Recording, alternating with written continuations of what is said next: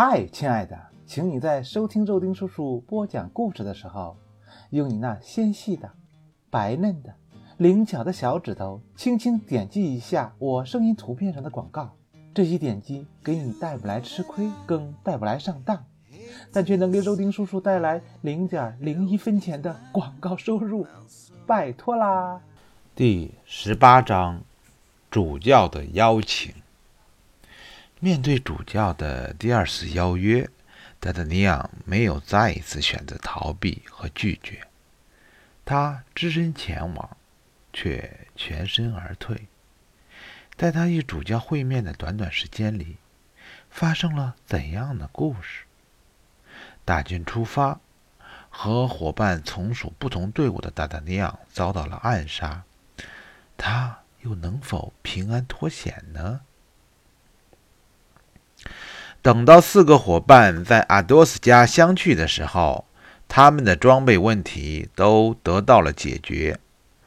下午的时候，达达尼昂收到了两封信，第一封没有署名，但达达尼昂认为是失踪已久的伯德西格太太的笔记；而第二封信来自红衣主教，两封信都约他晚上见面，时间。分别是七点和八点。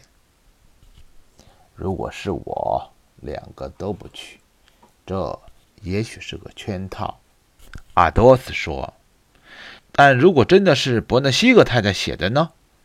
达达尼昂说：“如果我们一起去，带上我们的跟班、马匹和装备，就没什么值得害怕的了。”说的对，但是。我认为主教的邀约比这封匿名信更让人不安。阿拉米斯说：“干脆就别去。”博尔托斯建议：“不，主教约我七点，而伯纳西格太太约在八点。我可以先去见主教，时间并不冲突。”我赞成博尔托斯的意见。如果是我，我不会去见主教的。阿拉米斯说：“不，先生们，我认为一味的躲避根本解决不了问题。我已经拒绝过主教的邀约，如果三番五次的推辞，恐怕后果更加不妙。”达德尼亚还是决定赴约。既然你下定决心了，那么我们就一起行动吧。”阿多斯说：“我们会守在主教府的外面。”如果发生可疑的事情，我们就行动。于是，在七点钟的时候，达达尼昂拿着主教的邀请信来到了主教府，门卫把他领进了大门。不一会儿，他就在一个房间里见到了正在看书的主教先生。您是来自北岸的达达尼昂。等到房间里就剩下主教和达达尼昂两个人时，主教放下书，看着站在门口不卑不亢的达达尼昂说：“是的。”达达尼昂表情十分镇定，但他的心里十分的紧张。您被推荐给了特雷维尔先生，但是在摩恩，您把推荐信弄丢了。是的，在摩恩，后来。您来到了首都，做了很多的事情。主教并不等达达尼昂说完，尤其是您还到英国去了一趟，很出色的完成了某个大人交予您的任务，并得到了这位大人的谢礼。说着，他的目光停留在达达尼昂手上的戒指上。达达尼昂不知该怎么回答，下意识地把手上的戒指遮挡起来。但主教并不在意他的反应，继续说：“后来我邀请您来见我，但您没有来。本来我那时是想告诉您一个我为您制定的计划，不过幸好您延误拜访的这些时间，对这个计划并没有什么影响。”您是一个勇敢的年轻人，敢于单独来见我，是个优秀的贵族。嗯，请您坐下吧，不用紧张。主教向达德尼昂示意，让他坐在离自己很近的一把椅子上。达德尼昂搞不清眼前的状况，但还是依照主教的话坐了下来。您很勇敢，达德尼昂先生。您很年轻，但是已经做了一些了不起的事儿。不过，也正因如此，您给自己树敌不少。他们时刻想置您于死地。如果我没弄错，您到巴黎来是有目的、有雄心壮志的。当然，恐怕每个年轻人都是如此，大人。我希望您能在我的卫队里做一个长旗官。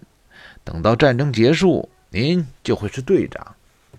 您是聪明人。您知道这个机会是很难得的，哦，大人。达德尼昂有些尴尬。我在国王陛下的卫队里当差，没有理由不满意现在的工作。但是，我认为我的卫队和国王的卫队并无不同。只要是法国的部队，都是在为国王服务。主教说：“或许您是需要一个离开现有职位的借口，这很容易。就说是我的赏识，战争需要，这些很容易。而对您来说，这个机会可以给您提供一个依靠。老实说，我收到了很多对您的指控，但如果您能答应我的提议。”呵呵呵，您或许应该仔细考虑一下我的提议。大人，万分感谢您的好意。达达尼昂的脸有些红。我没想到您如此关心我，使我有些承受不起。请您容许我据实相告，大人。当然，是这样，大人。我所有的朋友都在国王卫队。或者火枪队任职，而我的敌人，不知为何都凑巧是法座的部下。如果我接受大人的提议，那恐怕我就成了众叛亲离的人物。达达尼昂越说越尴尬。主教，您对我是如此的恩宠，我感到惶恐极了。但到目前为止，我并无任何的功绩。等到我在战争中立下功劳，届时也许才配得上主教您的垂青相爱了。嗯，也就是说，您拒绝为我服务。主教的声音有些气恼，但是语气中还是带着敬重。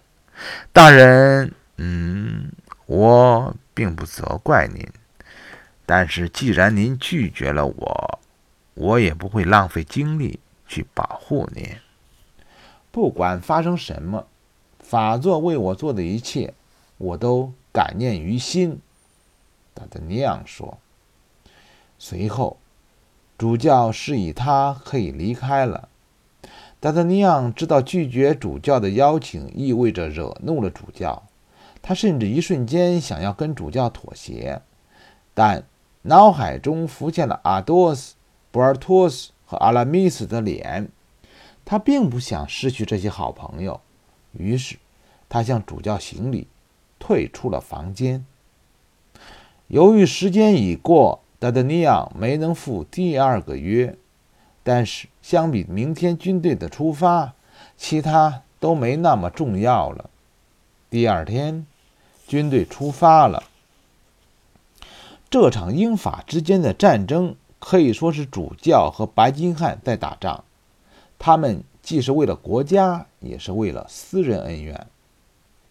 由于达德尼昂和三个伙伴处于不同的队伍，所以他们不得不面对一定时日的分离。孤身一人的达达尼昂处境是十分危险的。当他在驻地附近闲逛的时候，危险就出现了。有两个人鬼鬼祟祟地跟着他，在一个僻静无人的地方，他们向达达尼昂出手了。达达尼昂反应迅速，其中一个受伤逃跑了，另一个被打得跪地求饶。谁派你来的？达德尼昂问。我不认识的一个女人，米莱迪。你不认识，又怎么能被她指使呢？我的伙伴认识她，都是她在跟她打交道。她还用她写来的信，求您饶了我吧。哼，我可以饶你，但是我要那封信。他压着这个被他打败的刺客，跟着逃跑的那人，沿路的血迹追上了他。那人已经死了。他把他身上的信搜了出来。不要放过那个该死的男人。至于那个女人，既然她逃进了修道院，那也就没办法了。但如果你们还想要报酬，就拿那个男人的命来换。读着米莱迪的信，达达尼昂对这个女人的狠毒体会更深了。但他认为他对伯纳西格太太的下落有了眉目。滚吧，别让我再看见你！达达尼昂说着，放开了吓得缩在一边哆嗦的刺客，向营地走去。